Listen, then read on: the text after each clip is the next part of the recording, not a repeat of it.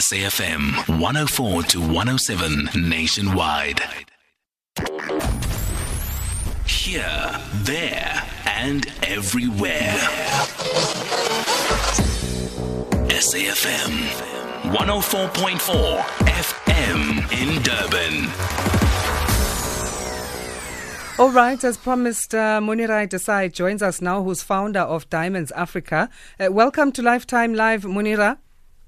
Thank you, Asan. How are you doing today? Ah, good, thank you. Just a bit nervous. Why? Why are you nervous? We're just having a chat. oh, God, I'm on radio, that's why. oh, well, thank you so much for making time for us. Thank Uh, you to your listeners and yourself. Yes, let, let's talk about Diamonds Africa. It's a very interesting story of how you got into diamonds and, and this industry uh, as a young bride. But you tell us the story. I don't want to say it. Okay, but I have to tell you that uh, my children say once I start, start talking on this topic, I cannot stop. Okay. You have to stop me. I'm going to tell you about what attracted me first to the diamond industry because that's something that is my passion and my life. mm. and how I started this business. So let me tell you this fire, scintillating, bright,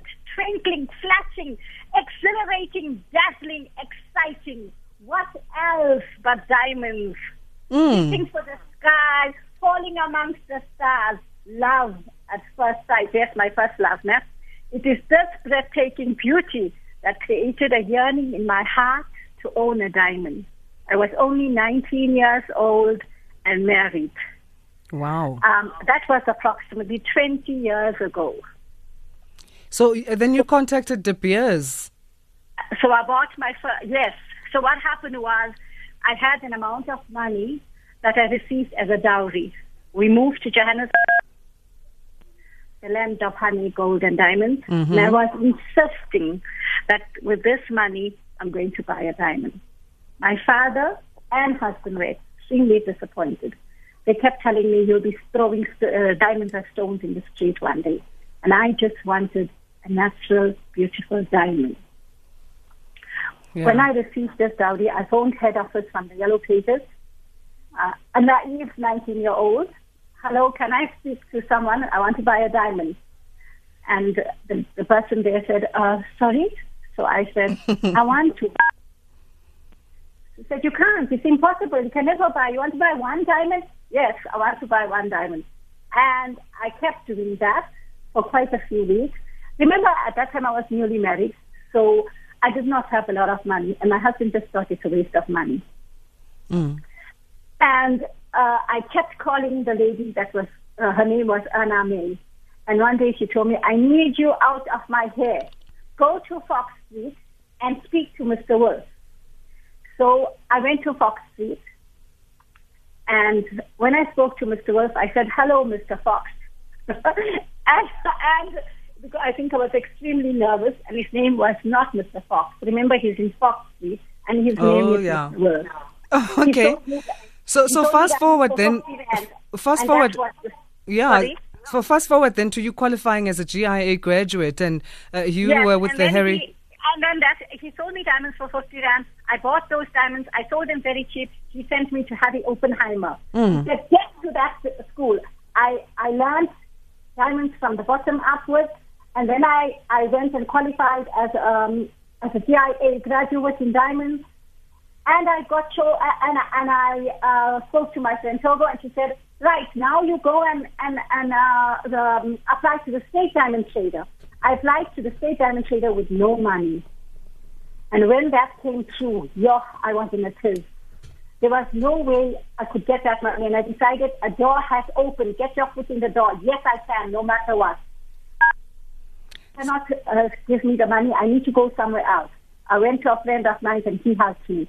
I bought my first diamond. I became a client of the State Diamond Trader. Today, I'm Munirah Desai, Director Diamonds Africa, a proudly South African company, client of the State Diamond uh, Trader, um, um, uh, who accelerated towards success by going to Raizcorp, an academy of entrepreneurship learning.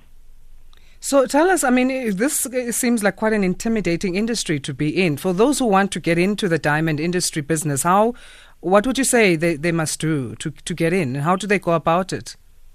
It is the best industry in the world. People would think that it's intimidating, it's challenging, it's male dominated.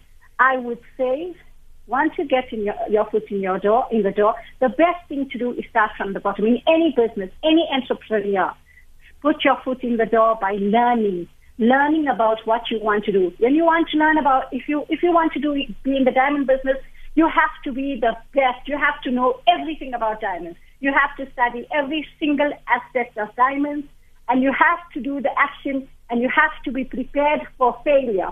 I say failure is not failure; it's the failure to try.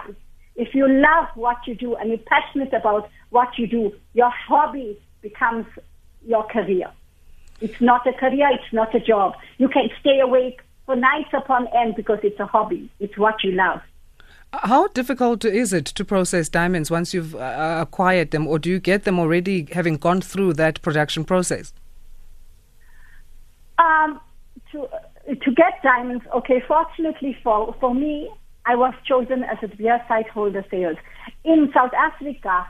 Diamonds are mined and produced in South Africa, but for you to own a rough diamond is illegal until you have a license. Mm. Uh, and and um, uh, once uh, anywhere, it's not difficult to get a polished diamond. Okay, you can buy your diamonds from anywhere. There's no rules and regulations. Mm, every every man knows that he has to buy a diamond for his wife. Happy wife, happy happy life.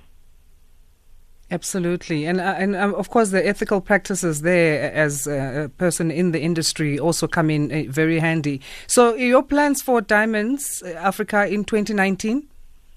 is polished in South Africa by South Africans. I would like to tell this to the listeners and the world. Sourced and polished in South Africa by South Africans. Most of us do not understand what is beneficiation. And I want to say, why should diamonds be cut and polished in South Africa? As long as the, mud, as the womb of Mother Africa keeps gifting us with her riches, diamonds are the children of the land of Africa to give birth to these perfect stones, the motherland has been ravished and painfully emerges from her womb the gift of diamonds to her people. When a diamond is polished, there emerges a rainbow of colors for a rainbow nation. Why should a child be nourished elsewhere? Why should diamonds be polished elsewhere when Mother Africa has given birth to her? This is beneficiation. As long as Mother Africa holds us in her bosom. We are Africans. In our veins flow diamonds. Our heart pumps diamonds. So no matter what, at Diamonds Africa, can never remove our rainbow nation. Our sense of Ubuntu, brotherhood, unity, united we stand. We are the sparkle of South Africa. So for us to polish in South Africa by South Africans, it's like uplifting the people. Polished in South Africa by South Africans. I love by that. Uh, polished diamonds from yeah. Diamonds Africa, you will be participating in the economic growth and development of historically disadvantaged South Africa. I love that slogan, and let's leave it on that note. Thank you so much again for your time, Munirah. All the best. All right, I think she just uh, accidentally dropped the line there. Munirah Desai, founder of Diamonds Africa. So that's how we end the show on this Wednesday, Lifetime Live. Thanks so much for listening.